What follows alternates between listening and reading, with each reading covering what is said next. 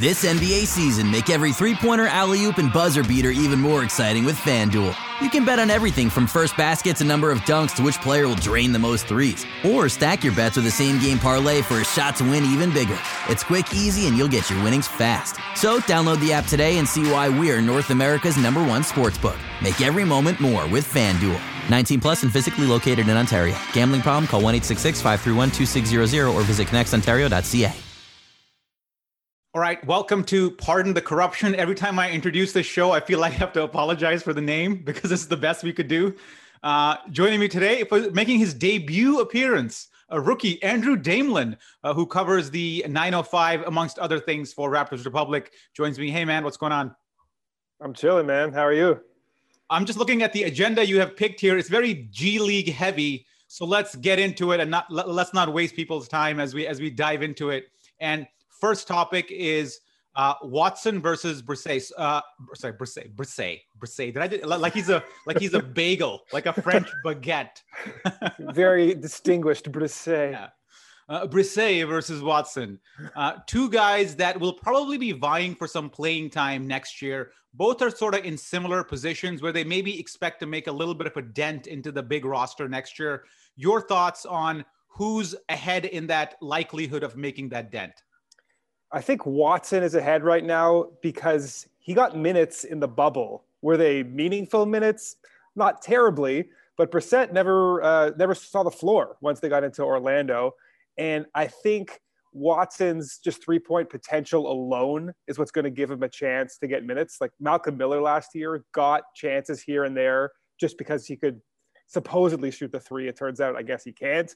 But with Watson, you know, he shot over 40% on seven threes a game in the G League.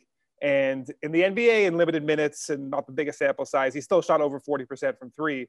Whereas with Brissett, he shot under 30% on nearly five threes a game in the G League. So I think that alone, it's kind of similar body types, although Watson's a bit more wiry, um, which is something that uh, you know defenses really like. Like he's just he's just versatile like that. So I feel like overall they think Nurse and Co think that Watson is the person that might step into a quasi rotation spot during the season.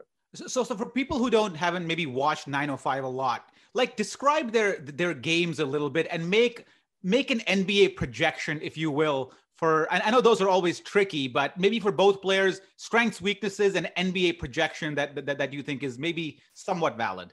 Now I'm shocked to learn that most people don't watch much 905, but I'm happy to provide a little bit of that scouting report.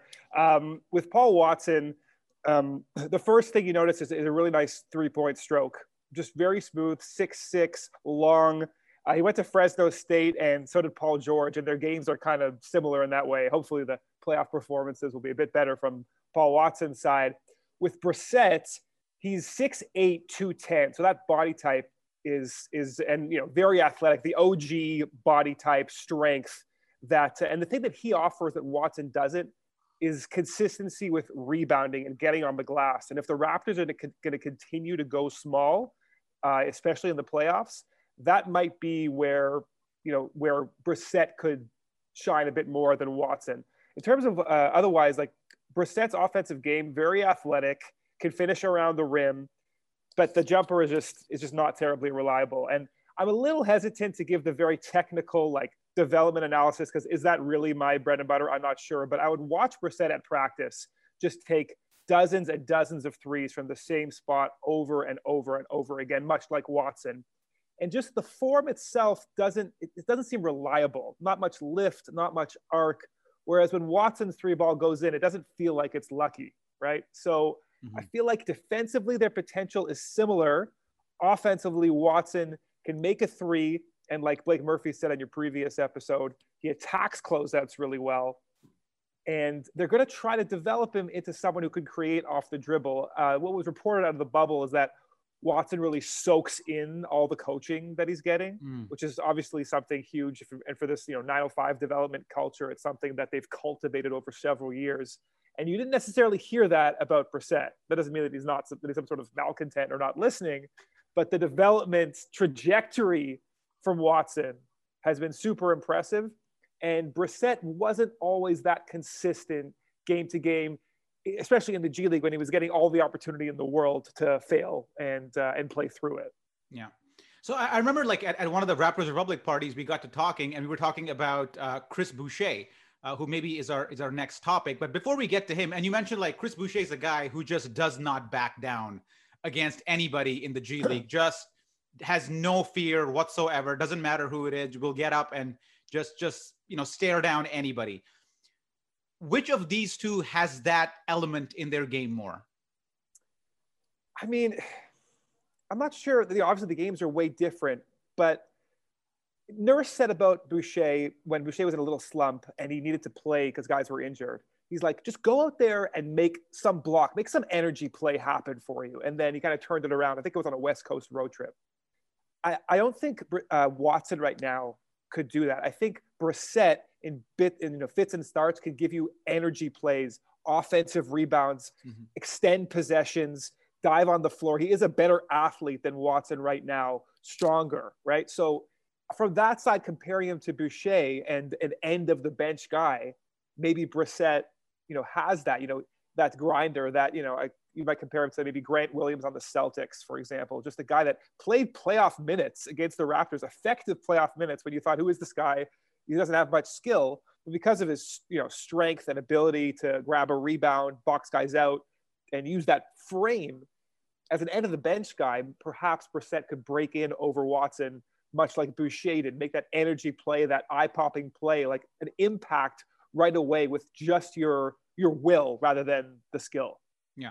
So, so regarding Boucher, uh, I think we had some sort of high. I, I, think a lot of the hopes that were assigned to Chris Boucher were because of the disappointment of Bruno Caboclo, and we're like, oh, that guy didn't work out. Here's somebody similar kind of way better than what we had. Maybe this guy will turn out to be something. And he has been a good bit player whenever he's come into the game. He's never like played terrible. He's always been kind of consistent in whatever he does.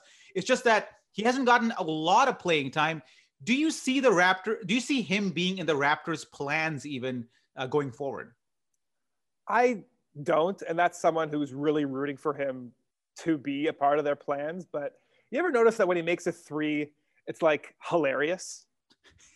It's like anything, whenever he does something, even if it's successful or unsuccessful, he's like his body is flying everywhere. Why why people in the corner don't wait for him to fly by on his on his like wild closeouts? I'll never understand because how many blocks did he have just like running and throwing his entire body at a three point shooter? Yeah. Next year, people are going to be aware of that, right? Yeah. And I don't know how much skill development there's been. The three point shot is not reliable. That slingshot form, I don't yeah. think ever becomes. But it's unblockable. But it's unblockable. it is. It is unblockable. My shot's uh, unblockable too. If I shot it like that, I'm six foot six, and probably no one could block my shot if I did that too. and he needs forever to set up, and yeah. that's never changing. At least unless you totally break down his shot and try again. So the guy's useful in energy settings, running the floor, which is definitely something, you know, and if you, if if you want to have a guy perennially be eight to 13 minutes a game and give you that energy, then sure, Boucher will provide it for you. But how much better is the G League MVP, the former G League MVP, going to get? You know, ironically, G League MVPs don't really turn into um, NBA even mainstays. The, I think the last time I looked at the list, the best G League player all time in terms of becoming an NBA mainstay is a guy by the name of Tim Frazier I'm not sure if you heard of him. He's played for like uh, the Hornets and the Wizards, I believe, and like he's had an NBA career, but he's Tim Frazier. Yeah, you know, so it's like you're probably too good if you're if you're ripping up the G League. It's probably not how you're going to fit in the NBA, and so I, I don't see much of a higher ceiling with Boucher. If you can keep him around a, as a late bench guy, sure, but I don't see him stepping into a major rotation role. All right. All right, enough of enough of Boucher. Good luck to him. So final, uh, final, I guess final final statement on him. NBA or Europe next year? For Chris Boucher? Yeah. The Raptors like to hold on to their pieces. I'd say they're going to give him another year. I mean, I'm not sure of the cap machinations, but I would suspect a year from him. Okay. All right. We wanted to talk about experimental G League rules. So uh, the, the G League has become this like uh, the sandbox of experimentation that the NBA kind of tries what, what are some of the latest things they're trying there and, and, and your thoughts on whether we're going to see them actually be adopted into the NBA? Well, I think some might be adopted because the NBA has been open. They've changed some rules. Like the 14 second reset on offensive rebounds was initially experimented with in the G League, and they adopted it, and it's only been successful. Um, and one rule that they tried last year that I thought was incredible was one free throw for every shooting foul. You get fouled shooting a two, you shoot one free throw. If it goes in, you get two points. If it if it misses, you know it's it's a live ball. Same with a three pointer. So like now you've turned free throws into an opportunity to get up and check your Twitter and get a bite to eat. To now this one free throw is worth three points, and mm-hmm. the game just continues so much quicker. And uh, and and you know if you want to do the math for it, like the expected value is the same for mm-hmm. every trip to the free throw line, but the pressure is a little bit higher. So perhaps that brings down the, the, the free throw rate and that makes the free throw more suspenseful. And it's just, it makes the game so much faster. So that rule, while people doubt that it'll be implemented because broadcasts like to put in ads during two and free, three free throw attempts, I think it would be incredible for them to put in. And the second one that I know would have universal appeal is what's called take foul. So whenever, how many times have we seen an NBA game where there's a foul on a potential fast break and was the player you know two feet ahead of the last player back and we got to go and review a clear path foul. Yeah. Clear path fouls reviews are the worst thing in the world. I think we can all agree. And second of all everyone in the building knows that those fouls regardless of whether they were clear path or not were intentional. They were to stop the play. They were to give the defense an advantage so they can set up while you inbound and you get one team foul towards the penalty Mm-hmm. So when everyone knows what's happening, why can't the most obvious call be made, which is free throws and possession, no review, save time. This is the I think it's the easiest solution, and there's absolutely no downside to it. And the G League implemented that, and it's been you know of a huge success. The, I mean, the, the free throw stuff I love because college has that like one and one, right? And it, and it adds this level of pressure. Now, are they thinking of doing that for all free throws or just like non-shooting fouls, or how, how does it work? So for for um, basically any foul before the final two minutes of the game. Okay. Uh, so if it's a shooting foul, one and, and go. But if it's a shooting foul in the final two minutes, then it goes back to the traditional okay. NBA okay. rules. I feel that would wreak kind of havoc on like statistics and comparing like statistics going forward to ones that have been in the past. It would kind of throw everything off by a factor where, where some of the comparisons might not be. Uh, I guess it would be possible by uh, uh, applying some scale factor, but really it, it, would make things a little bit different. Do we care about that, or, or who cares? I mean, to yeah, to, to hold back progr- a progressive change in in the in favor of tradition. It's like a very baseball type of thing yeah, to do. Yeah, yeah, and uh, you know so and again like the free throw percentage is going to be the same. And uh, you know people don't just use free throw percentage you know like effective and true shooting. Like that's going to stay the same and be equally valuable. So i think i think guys would absolutely love it. And there was no complaints from the players either about um, about it. It's just get the game going. It's just it's just so much better. It was just funny kind of watching the refs adapt to it because sometimes they would fall asleep. They would forget the rule because yeah. but uh, but in the end it, it really worked out. Yeah uh, the the the flagrant. What, do you, what do you think of the flagrant foul? Are they are they doing anything about charge, block, flagrant fouls in the G League that we should be aware of? Like, is there anything planned in that area? Because I think there's still some work to be done to to, to, to sort out that. Uh, you know, is this is, is this guy moving? Is this guy not? Because a, a lot of the times, guys are just like sneaking in and they're getting the benefit of the call. When really, man, it's it's just poor defense, and you're relying on the ref making a poor judgment call to, just just to get the foul. I mean, there isn't any specific block charge, you know, advising going on. But mm-hmm. but one thing, but you know, you bring up a point where, you know, Reggie Miller will say, "Listen, the guy was moving, so it's not a charge." I just want to tell everybody that it's not a matter of whether you're moving, if it's a charge or not. It's whether you've established legal guarding position. You could be moving laterally or backwards. You could be backing up completely, and if he goes into you, it's still a charge. So for people watching it and like you know these analysts like Weber and Miller. And by the way, I do like Weber, but they don't know the block charge rules. So it is a really difficult call, and you know the, the sliding under. It's just such Wait, a bang bang thing. Let's do a live demonstration. If I have position, yep. and the guy's coming, and I kind of move like this, just to like just to influence, just in, influence or exaggerate the contact. is that still a charge? I mean, if you're doing it to exaggerate contact, well, that's what that's why people are doing it. I mean, they're not moving for the hell of it. They're moving because they want a full body on contact. I love. By the way, th- that we're getting into technical refereeing conversations. Amazing, first of all, but you establish legal guarding position. Your torso is in front of his torso. Okay, then he makes a move. You move with him. You get hit in the chest, torso area. That's that's charge. That's that's the deal. Whether I mean, if you're exaggerating contact, then it's a defensive foul. If it's not significant, and if you're exaggerating contact and you're affecting the offensive player's shot adversely, then it's a defensive foul. Man, in that situation, I will. I'd say I would always side with the offensive player. Agreed. Absolutely agreed. Yes, okay. for sure. It's like a possession arrow for block charge. They got to experiment with that.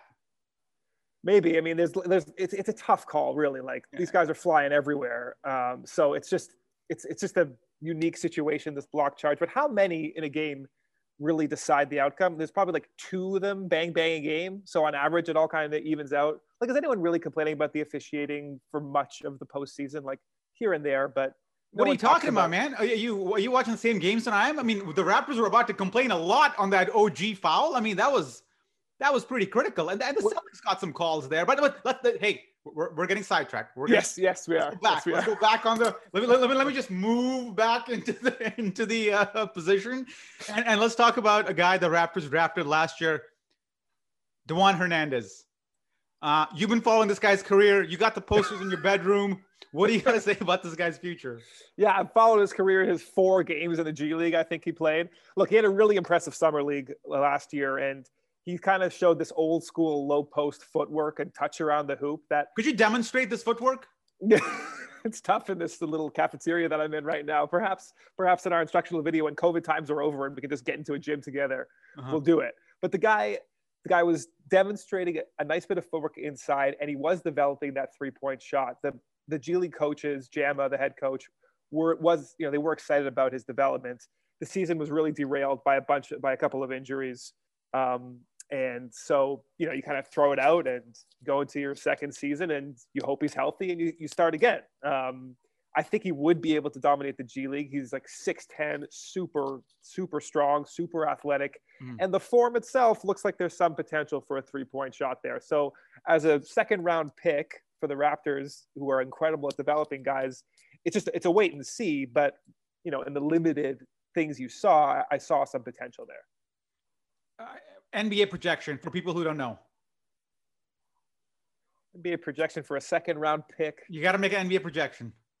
That, yeah, okay. Um, a, a, type of guy that people who don't who haven't watched him could relate. Like okay, okay. I'm, I'm sorry. An NBA comp. You're saying okay, comp. Okay. Sorry, yeah, yeah, yeah. That's all right. Um, okay, so a six ten guy who posts up. I mean, how many of those guys exist in the NBA right now? Um, Rashard be, Lewis. Rashard Lewis. He was a dead eye shooter yeah. Uh, let's. Oh man, putting me on the spot. Um, you know, it's like he's trying to be in the mold. This is this is laughable, obviously, but he's trying to be in the mold of Anthony Davis, mm-hmm. um, mm-hmm. which is kind of an impossible mold to be in. But in that he's got this great footwork, the handle obviously isn't nearly is yeah, isn't yeah. going to be there. I got it. But but uh, you can dub it into him to post up, much like you can with Davis and but that's kind of going away in the NBA. So who knows? Yeah. Uh, all right. Let, let, us move on to some like NBA stuff a little bit more away from the G League. Uh, there's okay. some talk about, you know, um, well, let's talk about Fred Van VanVleet a little bit. Uh, okay. Because, I mean, everybody is sort of kind of accepted the fact that the Raptors might give him, may offer him 20 million and the Knicks might drive the price up to 22 million. And you're of the belief that none of that money should be going to Fred VanVleet. It should be going to Eric, Eric, Eric Bledsoe. Is, is okay. That, is, okay. So correct me. Correct me. I mean, we're, we're comparing salary numbers, not talent. Mm-hmm. And if you're going to give Fred VanVleet 22 million, I don't think that's worthwhile. Whereas a four-year 70 million to Eric Bledsoe, I'm okay with. Remember, Eric Bledsoe is an all de- perennial all defensive player. We know about his playoff failures, but first, let's go back to Fred VanVleet. Why I don't think he's worth it. He's got zero in between game. He doesn't have a floater for a for a point guard. That's it's it's it's essential these days to have a floater. You saw, you know, Jamal Murray in the Western Conference. And yeah. Mike Mike Conley has his righty floater that's incredible. And uh, he, he doesn't have a mid range game. Now, I don't know if that's the next phase of his development. I guess he's going to his fifth season now. So is that what he's going to work on? Perhaps. I mean, his range is, is like he moved it back two, three feet, which is incredible. But he's never shot more than 42% from the field in his entire career. Like, how much better is Fred VanVleet getting? Right? It, it's like we want Pascal to make a leap every single year. We want Norm to make a leap every year. Like, Fred's done this now three, four years, gotten better and better. Has he reached his ceiling yet? And if he has, is that ceiling worth $22 million when length really bothers him, especially in the playoffs? And when you got to go through the Celtics or Bucks, like you're going to be, fa- and the Sixers, you're going to be facing length all the time. So I'm not sure. I mean, yeah, 17 points a game is, is nice, but the percentages aren't amazing. And again, I love Fred. I love him. A G League reclamation story but I don't think he's your um, you know he's your backstop franchise point guard. Well, well, we are getting him as the number two guard. I mean, we're not getting him as like you know the starting for next season. Oh, for, for next season at least, yeah. Uh, well, I'd say he he has expanded his three point range because he does not have an in between game, and people and Tatum and these guys are pushing him out well beyond his comfort zone, and he basically took it back and adopted like a poor man Steph Curry approach and started bombing away from 30 and had some moderate success, nothing great but somewhat. I mean, you weren't terribly nervous when he shot those shots. Like, right. I mean, certainly your confidence was increasing as the, the more he took them. So that's a that's a good thing. But the, I believe he has a. Actually, not now that I'm thinking about it, I don't think I've seen him shoot a mid-range jumper eh, all, all postseason. Uh, no. And and he does get. It's it's almost like he has he gets extreme tunnel vision as soon as he goes underneath like eight feet within an eight feet radius of the rim. Like he basically has I will finish at the rim. Even even passing is often limited to just the corners in that situation. So you're you're of the belief that he needs to expand his mid-range game, offensive game, to realize like true potential, I guess. Yeah, and I imagine Nick Nurse feels the same way, but the floater's got to be there. And with Eric Bledsoe, the guy can run the floor better than VanVleet, can finish in that in-between area, and he's just a far superior defender. Like if you mm-hmm. remember when he signed that extension in the beginning of calendar 2019, everyone was like, this is a bargain. This is a great deal. This is like, he's really proved himself. He's, yes, he's flopped in the playoffs. That can't be disregarded. But could he thrive under a different system? The Bucks flopped in so many different ways in the playoffs, right? Like Giannis plays 31 minutes a game in the playoffs. You know, that whole system, um, depending on like older guys, sh- they got really old too, that team. So it wasn't just Bledsoe that failed, although he did fail. But listen, like at that number, I, you can stomach it, and you certainly could stomach it. Oh, yeah. You know, less than two years ago. Yeah. So, um, I'm just well, not mean, comfortable at a five-year deal for for Fred VanVleet. I, I would love, you know, I root for the guy, um, but I don't see I don't see that working out. Well, well, there's also like this other argument to be made for his resigning, and it's that well, two arguments. One is that he has his his personality or his influence of the locker room is something to actually consider as part of any deal you offer him. Um, and the second one uh, is that I actually forgot the second point completely. It just blanked out. I'm just getting old. I, I, had a second point in my head, and it just oh yeah, yeah the asset. Yeah. So regardless of if you if you sign him uh, right now to, to a 22 million dollar deal, it's it's like buying again pardon the comparison, but it's like buying Amazon stock. Like it's still going to go up. Like it's not going to go down. So even though he, he's going to be an asset on your books, and if you tie him to a deal, you're probably going to be able to trade him because he's not a guy you will who's going to rot away on your roster, right? Yeah, absolutely. Uh, he's is young, and uh, you know, 22 isn't un totally unpalatable, and certainly not untradeable. Yeah. Uh, so it's it's. I'm not saying trash VanVleet. Get you know, uh, mm-hmm. give give it to Bledsoe. I'm I'm saying it's close, but I. But keep um, your mind open. So so if Fred VanVleet walks, you're not you're not heartbroken. You're like, hey man, we have other options. Yeah. Well, that's that's the other thing. Walking for nothing would be a complete disaster. Would I rather sign him for 22 million versus and and uh, or lose and not get a equal caliber starting point guard? No. So letting your guys walk for nothing would be a disaster. So between those two options, I think I bite the bullet and and sign him. Okay, so let's move on to uh, hometown discounts. I mean, this is the, the concept itself sounds ridiculous because uh, DeMar DeRozan, um, uh, the, the whole concept of loyalty has been uh, changed for me with the whole DeMar DeRozan trade. And um, and I can I, I think that trade has forever given in, in at least in my head a pass to every single player who ever thought of or, or, or said, you know what, hometown discounts, I'm not gonna I'm not gonna give you one because I think.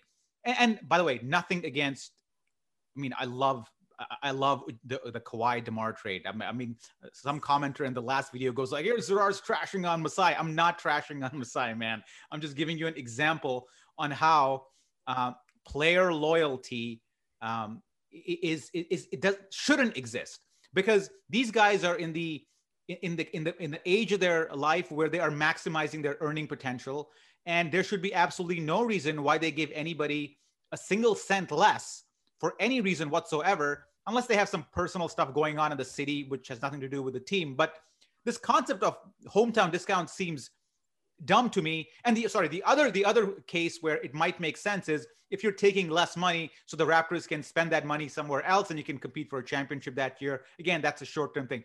In your view, hometown discounts is, is is this even a thing anymore? I mean, it's up to the player completely, and no one should hold it against the player for asking for the absolute maximum. But like I was listening to a JJ Redick podcast recently, and he said people want to talk about players signing in different places simply for winning. He's like, when you're a free agent, you sign in a certain place for a million reasons, and one of them might include winning. Uh, one of them might include family. You know, your school, the schools mm-hmm. you want to send your kid to, the mm-hmm. length of the contract for stability, right? And so, you know, like Tim Duncan would constantly take hometown discounts, but that was on his own volition. It wasn't anyone in San Antonio saying, like, I don't think anyone would have in San Antonio would have said screw you for t- for not taking a or for pressuring him into taking a hometown discount. It was on him to do it, and it led to multiple titles. Mm-hmm. But the fact is, you'd be really silly to take one. I think because nowadays, especially like you said, guys are GMs are willing to trade you at the drop of a hat. Like Isaiah Thomas, here, if you remember in 2017 for Boston, this guy was had reached cult status amongst the fan base. Like the the, the team loved him. He uh, he was playing through a terrible injury. I believe he had a family tragedy right before a game in in, um, the, in the Wizards series. Perhaps because I don't want to misstate it. One of his siblings died, perhaps. Like, and he he played through it, and everyone loved him. And then Danny Ainge just traded him for Kyrie Irving um, in the in the offseason, right? So if you're going to be treated that way, then you ought to take care of yourself before you think of providing a team now, the, the, the, compensating factor would be negotiating no trade clauses, I think, in terms of loyalty. Yeah. Right. Uh, and I know Kobe Bryant had a no trade clause. So they do exist in the CBA. So it is a bit confusing to me because in the NHL, there's a million no trade clauses in, in contracts. So I wonder if, if that becomes a thing too, with people wanting more stability. But without the no trade clause, there's no incentive for a player to stay loyal when the right. team is just going to get rid of you whenever they want and I think I think as you as you talk through it, it's much much like when when you and I pick a job between maybe two offers. You you, you money isn't the only consideration. You might take less money here to go somewhere else. But it, I just feel that uh, for for a player, the, there's so much on the table that uh, I just you know, and, and, like chances are that after you retire, you're not going to make this level of money. So I mean, I would I would imagine that that, that might uh, factor in. Yeah, your career could be over at, at, the end of your next contract. Yeah. There's just you can just quickly go out of style. Like Roy Hibbert's the best player in the NBA one year, the best defender in the NBA, and he's out of the league two years later. It's things change, things evolve. There's so much risk involved, yeah. and if you're going to take a discount, it's a it's a it's a big risk, but it's something that that the player can decide on his own. Yeah. So, uh, final point: um, TV ratings are down uh, which was surprising to me. I mean, I was just like, uh, what, what, what do people have going on that they're not watching the NBA? I mean, it was, it was a bit surprising. Yeah, and uh, TV ratings for the NBA were down. It was the lowest rated World Series of all time on Fox as well. Like mm-hmm. everyone thought there was going to be a captive audience, uh, including you know, and I bought that. I figured the ratings maybe they wouldn't be record setting, but they would be great. Yeah. Uh, now they were incredible in Canada, as you can always depend on these days. But I don't know. People want to ascribe it to the political climate. I don't know. Is that going to stop people from watching basketball? Maybe. I don't know. The uh, the elections coming up in the states. I don't know. It's the summer, but people aren't doing anything. people are cutting the cord. That's a yeah. you know that's a continuous trend, right? I mean, there's there's a million different um, reasons for it. Now, I wonder if people, if like to me, watching the bubble, it looked awesome. Um, it, it it didn't take away anything. In fact, like watching that pickup style thing where where the players became the fans as well on the side. It's a it's a different atmosphere. Intense pickup games where it's just the players are are incredible yeah. to watch. And like when I would go to G League practices, when when the game when it got to game point or when it got to you know later in the game, like you see the people's competitive fires really flowing, and that's all internal. That's a really attractive thing too. And by the way, the basketball was incredible in the yeah. bubble. Everyone came in shape. Everyone was ready. The seeding games were epic. How many different stories like Damian Lillard and the Suns going eight and zero, and like it was it was amazing. So it is it is puzzling, but like I'm not sure. Yeah. I'm not sure what, what you do about that right now. Yeah, I mean, I I thoroughly enjoyed the bubble. I, I liked even the small things that that existed. Like for example, like one of my things was that there were no fans on the sidelines, and for whatever yeah. reason, it actually made you focus more on the game. And and one of the things that I've again, old man's are here complaining about things, uh, is is like when you go to the game, there's so much distractions. There's like you know, there's some someone's yelling here, the mascots like running around doing things, and here it was just basketball, and you you you you. It was an immersive experience because of the lack of presence of anything but basketball players. Dude, and um, speaking, of, you know, I'm I'm pretty old too. I'm I'm approaching 40 as well, and um, the, they could make the players could make passes along the baseline that they couldn't necessarily have made with fans right there for one. So the basketball was better. And I've always pined for the FIBA rule when when the ball is in play, there's no music, so you could hear everything. Now NBA players kind of pushed back against that. If you remember. Uh, the Warriors played a game in Madison Square Garden where they chose to turn off the music, and Draymond Green went insane, saying this is like the worst idea ever. But it is awesome if you ever go to a FIBA game and there's no music, you can hear them calling out plays, you can hear them jostling, you can hear the squeaks, and you're way more focused on the game. Yeah. So like I, I would I would love that. And I think the bubble brought just about all of that. It was whenever you could hear certain things on the mic, like how how much more did that bring you in? Yeah. It was it was awesome yeah. to watch. Yeah, I, I, I would retry. I, are there any experiments from the bubble that you, that you can see, like kind of translating to when the NBA returns to actual arenas? A, any small things you would like to see transferred over? Obviously, the fans will be in the first row because of uh, you know you got to sell seats and make money. But a- anything else that you would like to see kind of be introduced into normal games? Well, what else was it was it was in the bubble that was outside of no fans that was different in terms of the game experience that like that immediately comes to mind. I'm trying to think of like what was introduced during well those... i mean so one of the things that i really liked is how uh, we had a very first-hand view of what the officials are saying. It was almost like in football where, where they announced whatever happened they announced it to the camera right? And, and like it's like an nfl like the guy whatever first down and 10 you know penalty whatever. Yeah. I, I loved that idea and i want that in, into because we, we don't need to hear secondhand information from the announcers.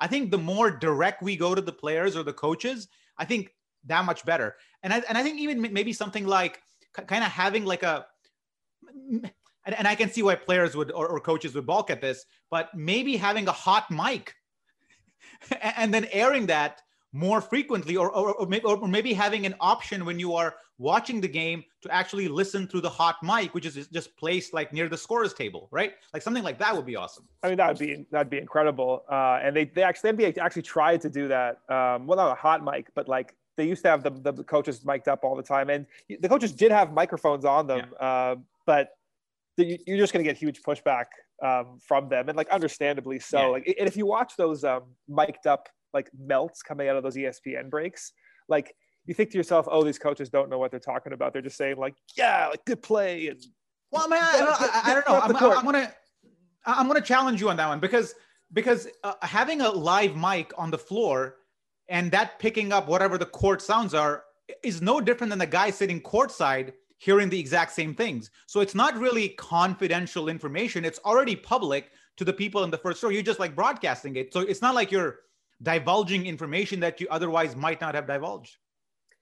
I mean, maybe, but I, what I was what, I was to say is the reason those uh, mic'd up segments are so innocuous is because they have to be. It's essentially been negotiated that way. I'm sure there's you can't have a coach uh, mic'd up saying, hey, go after that terrible player type of thing, like right or like like. You, well, you know I mean? well, all I'm saying is whatever the guy sitting courtside is hearing, however he's hearing it, maybe a mic, whatever it is, that experience can be projected to the to the TV audience because it's not sensitive information. It's basically already public. It's not WikiLeaks, man. It's just like it's true. Listen, I by the way, I'd be all for. I'd be okay, all for it. So okay. like let's like to hear hearing the sounds incredible as close as you can get to the game incredible the angles that they had by the way those like rolling uh, you know rail cam angles yeah, yeah. they had were just yeah. were awesome there were 25 robotic cameras so like the whole experience awesome. was was great viewing all right man i think andrew uh thanks for talking man and uh been a great experience uh 905 talk was great yes. um, looking forward to that one and one free throws man because I, I think that would make my day dude anytime we could talk niche basketball. I mean, I, I thanks for having me, man.